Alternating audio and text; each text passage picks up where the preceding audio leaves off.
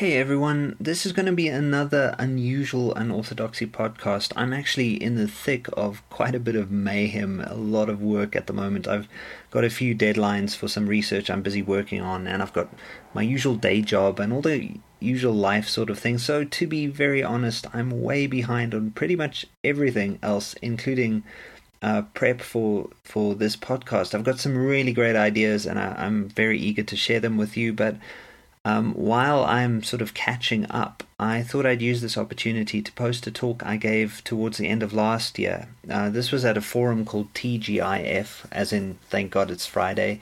It's a thing that happens every Friday morning, very early, uh, 6:30 a.m. And I'm speaking here to friends in a rather rowdy coffee shop, which means that the sound isn't great. Um, and I'm sorry about that. I think I used my iPhone to record this, so the quality isn't brilliant. But I think the content is good and worth sharing, and I really hope you enjoy it. Uh, the topic was unconscious belief, and you'll find out soon enough what that means. Cheers, everyone. Enjoy. I'm, I'm not really prepared for today, so it's probably going to go really well. Uh, so um, I want to start with something from a mystical philosopher named Simone Weil, who's quite brilliant she she says this thing: a case of contradict, a case of contradictories which are true.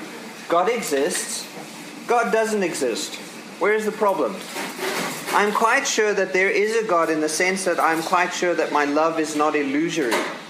I'm quite sure that there is not a God in the sense that I'm quite sure that nothing real can be anything like what I'm able to conceive when I pronounce this word. But that which I cannot conceive is not an illusion.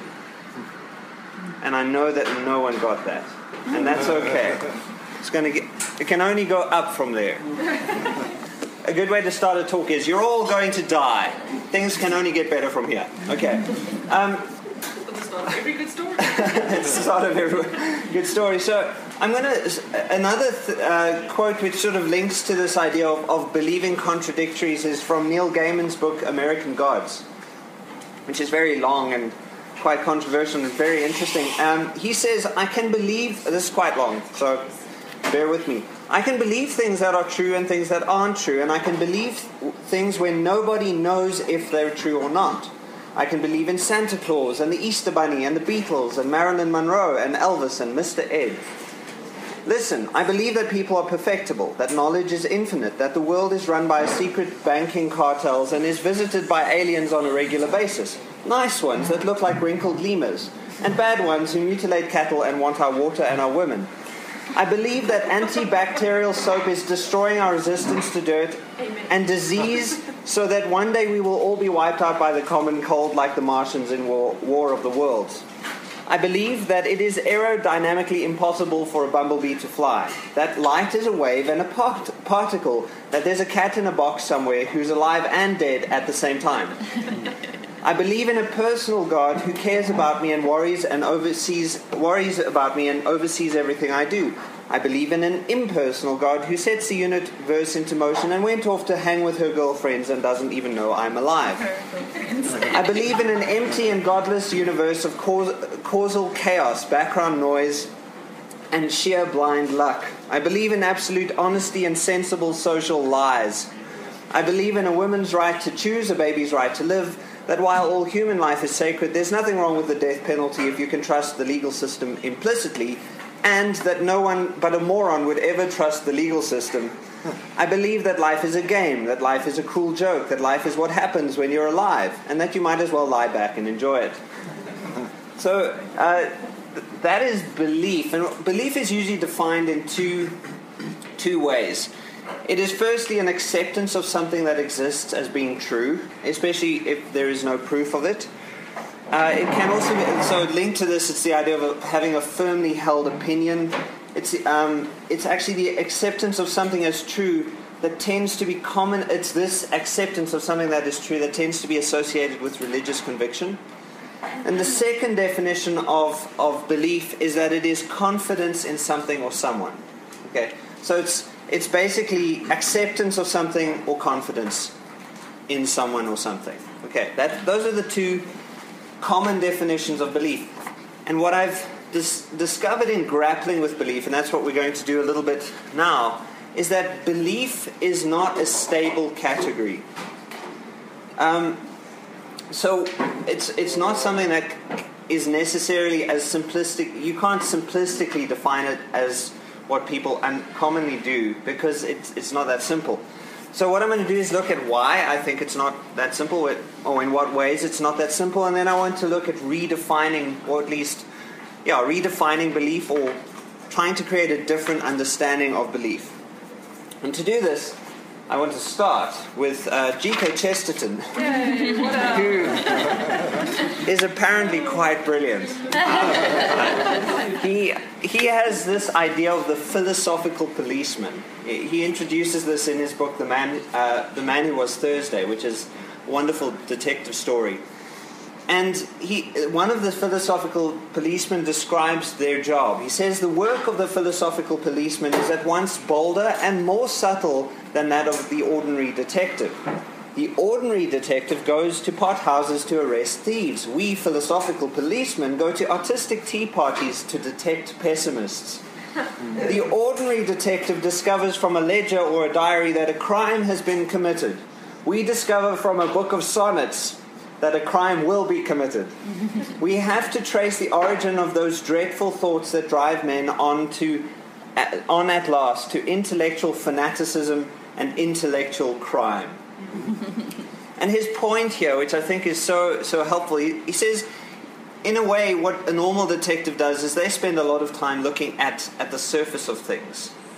They look at crimes and they're looking at causality materially. Their, their motivation is not really part of the, well, it's not a massive part of the criminal investigation. Chesterton says we need to get right down to the level of belief, but belief is not that simple. And a way to start to introduce the complexity of belief is to, to get to um, a joke that I really love about a guy who thought he was dog food.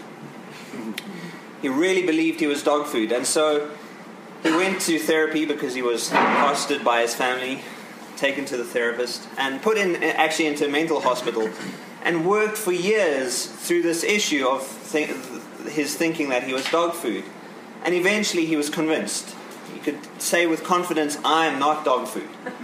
And so he was released off into the world, and unfortunately, uh, as he was walking out of the asylum, dogs started barking everywhere, and this freaked him out completely. And he ran back into the asylum, ran to his therapist's office, shut the door, and stared at his, thera- at his therapist in the face. And the therapist said to him, what, what on earth could be wrong? He said, There are dogs everywhere.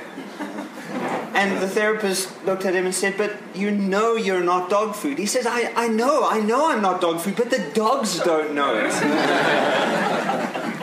and so what you have here are two mental processes. You have his belief that, there, that, that he is not dog food, and then you have his actions, which demonstrate that on some other level he does believe he is dog food. There is what he's conscious of, there's what he claims to believe, and then there is what he's unconscious of, which is actually what he really believes. And, and this is, I think, this kind of idea of, I mean, this is hypocrisy in a way. This kind of idea is, is echoed in a story about a guy named Charles Frederick Peace. Anyone heard of him? I hadn't either. So, you know, until recent, this week. Um, he he was a, a, murderer and a burglar, and on his way to, to being executed for his crimes. Uh, th- this is the story that gets um, told. On the morning of his execution, Peace ate a hearty breakfast of bacon and only bacon apparently, and calmly waited the coming the coming of the public executioner, whose name was William Marwood. I thought executioners were you'd never named them, but that was the name of his executioner and Charles Peace was escorted on the death walk by the prison chaplain who was reading aloud from the Consolations of Religion. Note what he was reading from the Consolations of Religion about the fires of hell. Peace burst out, and he said this to the chaplain Sir, if I believed what you, you and the Church of God say you believe, even if England were covered with broken glass from coast to coast, I would walk over it, if need be, on hands and knees and think it worthwhile living just to save one soul from eternal hell like that. And I think this is such a potent way of confronting the he confronts the priest with the fact that he believes in hell, but acts as if he doesn't believe in it. In fact, he believes in it, but also doesn't believe in it. Um, and this disjunction between belief and action, that's kind of common. I think you can find it in everyday life. Uh, we believe in serving the poor. How many of you have had, you don't have to tell me, uh, have had a conversation with a poor person this week? A proper human conversation. So you, we, we have all, all of these beliefs, but we believe none of them. um, uh, Louis C.K., the, the, comedian, he talked about having his little believing, believies. Believies. believies. They're little, my little believies. They're nice, but I don't believe any of them. Um, but th- this gets a little more complicated. Um, and, and another story Chesterton tells is about a guy who's, who's in a court of law and he's told that he, he has to swear an oath with his hand placed on the Bible. And the guy says, I won't do it because I ain't religious. And so the court uh, goes, okay, no, that's not, that's not a problem. Just take a little time. Just, you have to swear an oath. So just swear an oath just promise that you'll tell the whole truth and nothing but the truth, etc. And he does exactly that. He swears the oath, and then at the end, this guy who says he ain't religious says, So help me God. Um, and so th- this is what Chesterton describes as having a head like a waste paper basket. Such a beautiful image. Having a, everyone is filled with the very ideas that they think they have thrown away. So everyone's going, I don't believe this. And they're throwing their ideas away, but they don't realize they're throwing it into their own heads. Um, so there is, there is a disjunction, what we've talked about, a disjunction between belief and action. And then there is a disjunction between conscious belief and unconscious belief. There's what you think you believe, and then there's what you actually believe. And, and as if that's not sort of proof enough, it's helpful to look at a, a bit of science.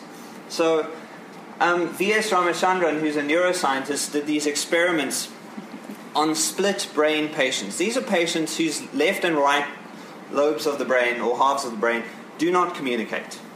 They're not talking to each other. And so he started thinking, Ramachandran started thinking, I wonder if the, these are like two different people, maybe in the same, in the same body.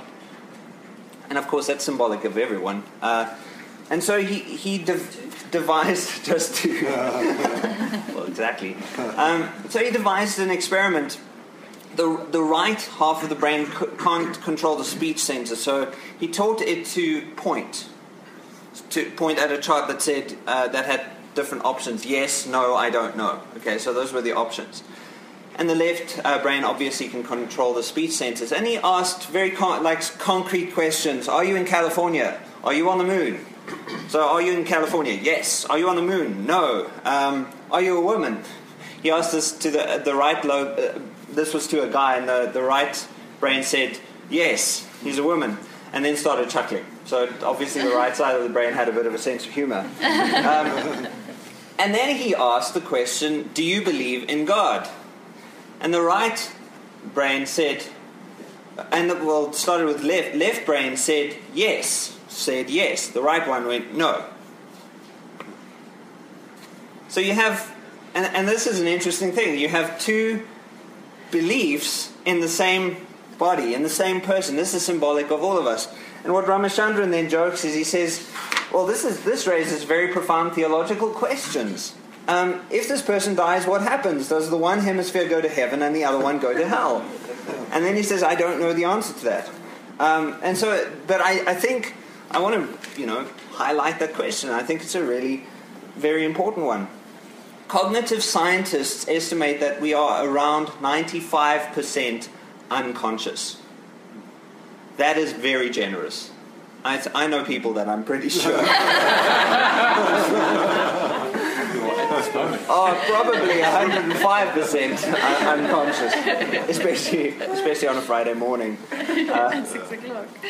So, I don't know if you've ever thought about what goes on in your brain while you're having a conversation with someone. Uh, the, and this is a terrible list, but it comes from um, Lakoff and Johnson's uh, book Philosophy in the Flesh. In the process of having a conversation, before you respond, this is what's going on. You are accessing memories. You are comprehending a stream of sounds as being language, dividing it into distinct phonetic features and segments, identifying phonemes. These are distinct units of sound. And you're grouping them into morphemes, not morphine. Probably need that. The smallest meaning of uh, meaningful units of language. Then you're assigning a structure to a sentence in accordance with the vast number of grammatical constructions that are possible in your native language. You are picking out words and giving them meanings appropriate to context. You are making semantic and pragmatic sense of the sentence as a whole. We're halfway.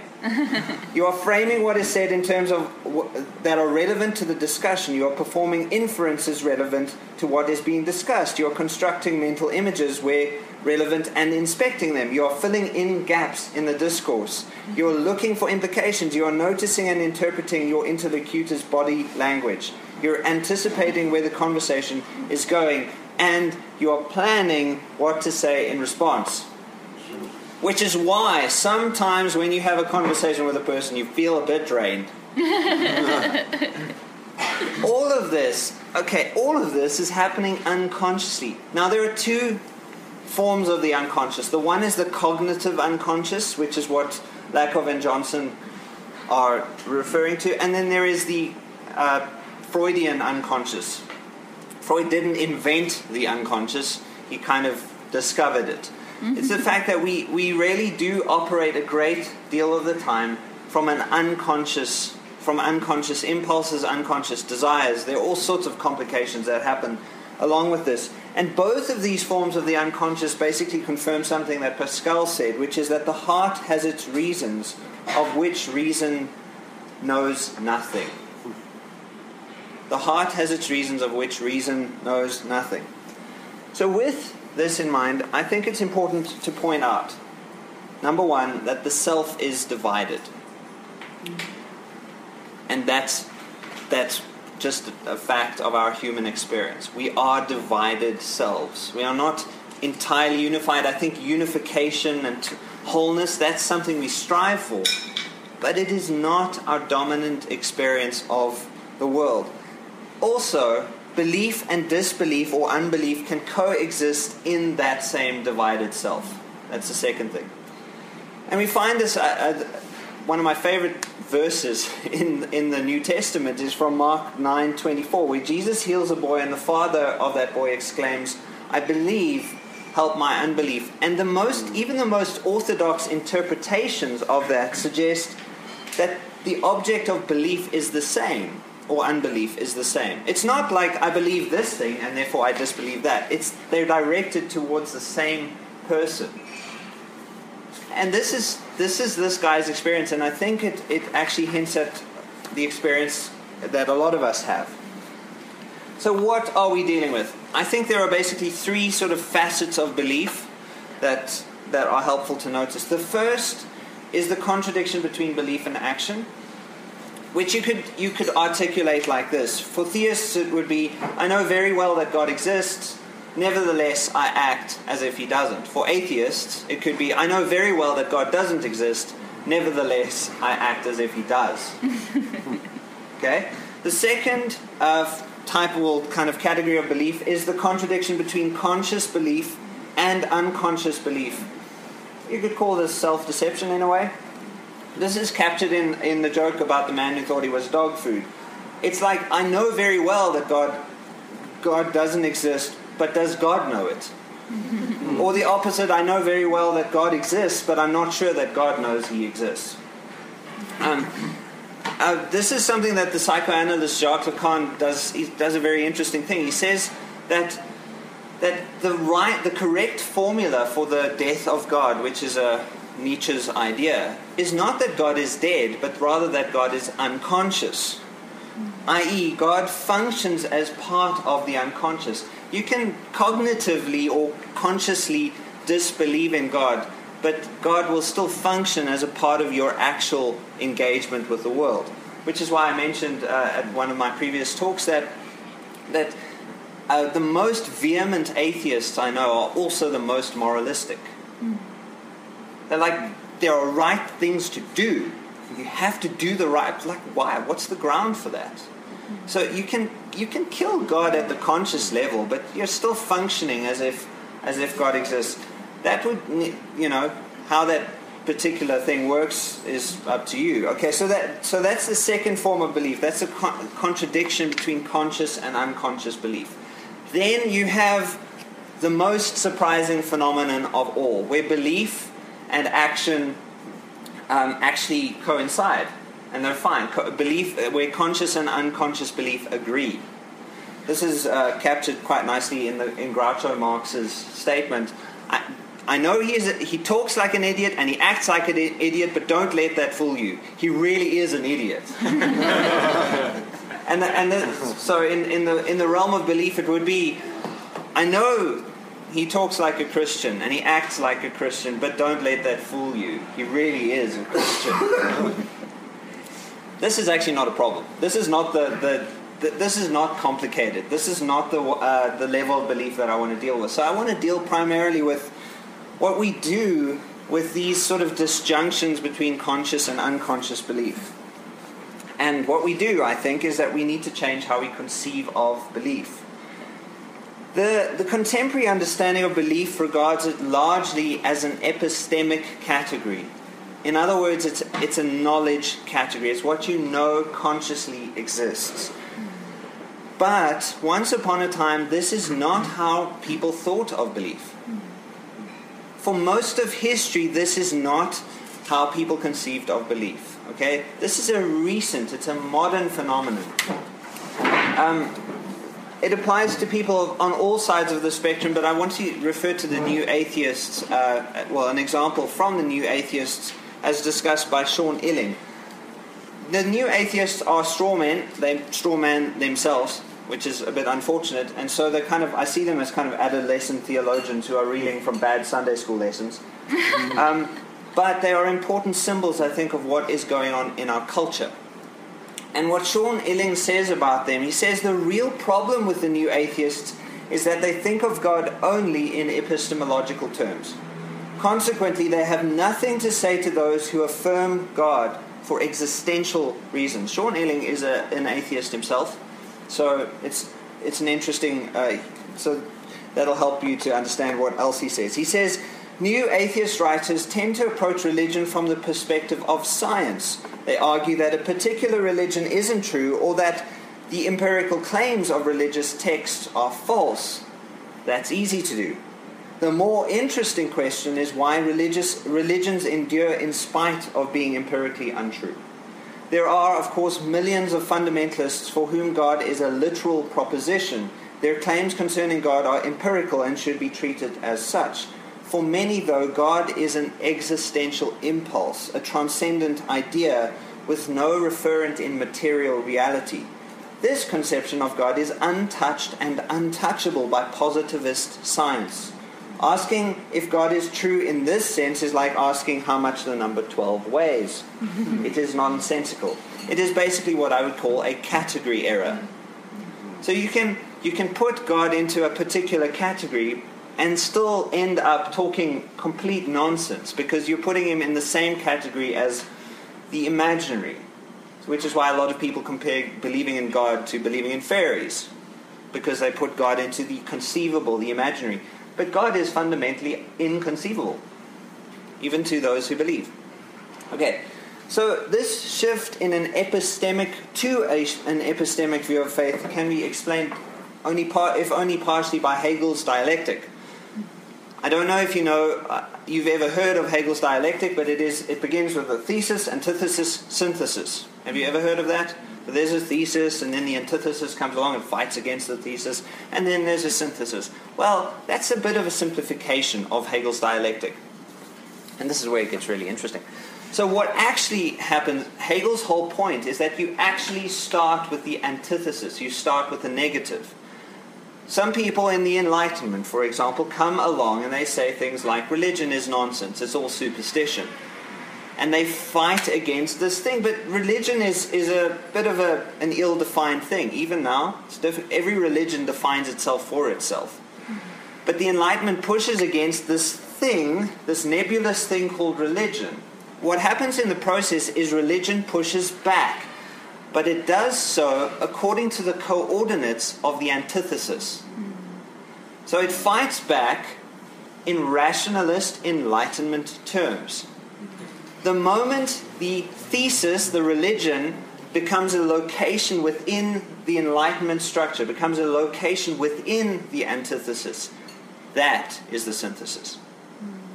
Does that make any sense? Okay, so that's quite a bizarre and unusual way of looking at it. But you have what the point is that when you're looking back at something the, look, through something else, the thing you're looking at changes. If you look at religion, belief, let's use that word, through an enlightenment modernist logic, you're going to end up with something other than what it was originally. And this is most evident, I think, in, in a great deal of Christian apologetics, which uses Enlightenment coordinates in order to argue for the validity of religion. A proviso. This is not necessarily bad, and in fact, it's not necessarily wrong. You can still argue for the, the rational validity of, say, Christianity using Enlightenment coordinates, but you also need to realize there's something else going on that your rationalizations will not be able to account for. Okay. Um, and I, I, think this, this sort of uh, rationalist approach to Christianity is quite nicely discussed by a guy named uh, George Hoffman. He's got this fantastic article called Atheism as a Devotional Category, which is uh, absolutely marvelous and a very, a very difficult article because he discusses some of the historical complexities of the issue. And I'm not, by the way, I, I, hope you figured out I'm not on the side of the atheists or the Christians here. I'm kind of going, maybe we've all missed it. Uh, that is a side. It's not a view from nowhere, it's just a view from in the middle and slightly outside. So George Hoffman says, in order to formalize themselves, and I would say against, against this Enlightenment logic, Reformed confessions, and it's especially Protestantism that does this, okay? Reformed confessions needed to be able to treat belief as a stable thing, as an axiom, not a hope or an ideal toward which one might strive. As belief became more reified, thingified is the word, um, its opposite, faithlessness, assumed no less concrete and determinate a form. In effect, writers increased increasingly awarded to doubt the status of an objective category, i.e., doubt as antithetical to this objective category called belief. And they then imparted an even more radical cast to lapses of faith. So, as belief assumed a more unconditional, sharply defined cognitive em- emphasis, unbelief consequently adopted less provincial and everyday quotidian manifestations, which I realize was a horrible quote to choose.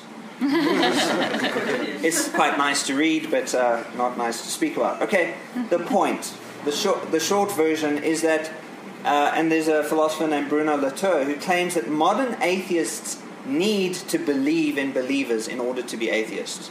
And the same goes for believers.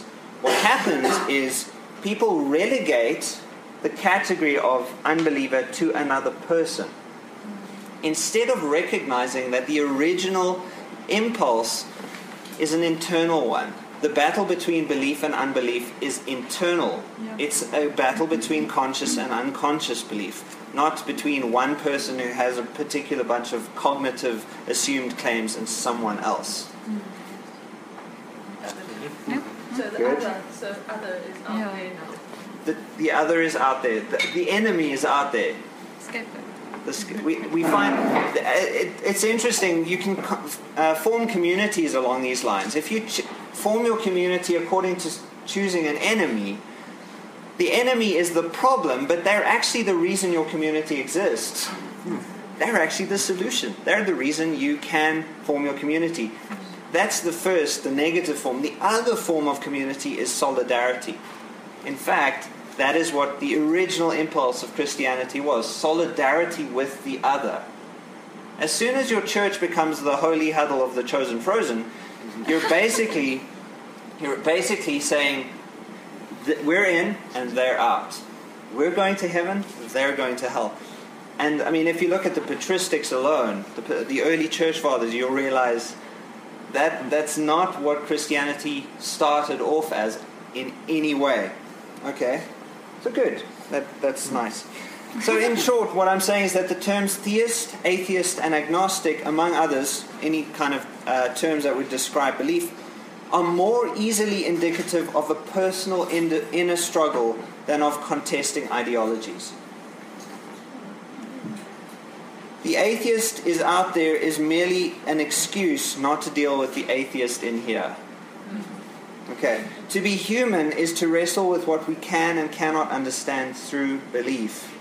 And in any case, this is worth pointing out to quote Philip K. Dick reality is that which, when you stop believing in, in it, doesn't go away. I think there's a lot of, uh, there's this tendency, as soon as you treat belief as a cognitive category, you, it becomes magical. You believe certain things and reality itself changes. Now, there is a sense in which that is true. But there are also very, very big senses in which that is not true. Um, so, in, in a great deal of Christian culture, there's the sinner's prayer. So, if you ascribe to certain things, you are now a transformed individual. And that's just, we know that's not true. It doesn't work like that. Okay, so we need to challenge that. I'm not saying that it's bad, and I'll get to that. It's, it's just that it's not the whole story, it's a limited, tiny perspective. Interestingly enough, and this is where we get to some uh, basic theology, the original meaning of the word belief in the New Testament is very closely aligned with hope and love. Um, and this is why Paul couples these throughout his letters faith, hope, and love. Faith, hope, and love. Why? And the greatest of these is love, not belief, not faith. That's, that's part of it. But because the, his whole point is that, um, in fact, let me first mention this. Marcus Borg is a fantastic theologian. Um, he says a better translation of the word belief would be beloved. Um, this is what faith really means. It means it, it is a question. Faith is a question, and it is the, this is the question, I think, in the way I would formulate it. How do you attend to and open yourself up to reality in order to direct your love? I will say it again. Faith means this How do you attend to and open yourself up to reality in order to direct your love? The question of faith is not primarily a question of what you agree with it is primarily about how you direct your attention, and it is about how you love. In other words, faith is a posture towards reality. It's whole being, it's existential, it is not just epistemic, knowledge category driven. So, does this mean that doctrines, dogmas, creeds, and all of those sorts of things are irrelevant? And I would say absolutely not. They're not irrelevant what you believe, in other words, what you're confident in and what you're convinced by, still plays a fun- fundamental role in directing your attention. It shapes your posture towards reality. That is the purpose of that sort of belief, the cognitive thing. It's to help direct how you're face- where you're facing. Okay. But what you believe will always be grounded and couched in mysteries. And three mysteries that I think are the top mysteries, or the bottom ones, depending on your metaphor. It's the mystery of our conscious awareness. How does that work? Um, we don't know. So there's the mystery of that. There is the mystery of being itself. We are here. Wow. Um, and then there is the mystery of this pull that we all feel towards wholeness and happiness. Those three mysteries guide all human beings. And by the way, those are, if you look traditionally, that is by definition God. God is consci- consciousness, being, and bliss. Okay, there's this pull. We all feel it's an existential impulse that we can't help because it is not from us. It is from some other transcendent source. And someone who I think uh, discusses mystery really well. His name is G.K. Chesterton. and he says this. Would you spell that? G. okay. Okay. He says this mysticism keeps men sane. Uh, forgive the sexist language. He was from the post-Victorian era. Mysticism keeps men sane. As long as you have mystery, you have health. When you destroy mystery, you create morbidity. The ordinary man has always been sane because the ordinary man has always been a mystic. He has permitted the twilight. He has had one foot in earth and the other in fairyland. He has uh, always left himself to, free to doubt his gods, but, unlike the agnostic of today, also free to believe in them. He has always cared for more for truth than for consistency. And that's important for this, the disjunctions we've been dealing with. If he saw two truths that seemed to contradict each other, like the truth of the presence of atheism and theism in the same person, um, he would take both truths and the contradiction along with them. His spiritual sight is stereoscopic, like his phys- physical sight. He sees two different pictures at once, and yet sees all the better for that. Thus, he has always believed that there was such a thing as fate, but also such a thing as free will. Thus, he believed that children were indeed the kingdom of heaven, but nevertheless ought to be ought to be obedient to the kingdom of earth. he admired youth because it was young, and age because it was not. It is, is exactly this balance of apparent contradictions that has been the whole buoyancy of the healthy person. The whole secret of mysticism is this that human beings can understand everything by the help of what they do not understand.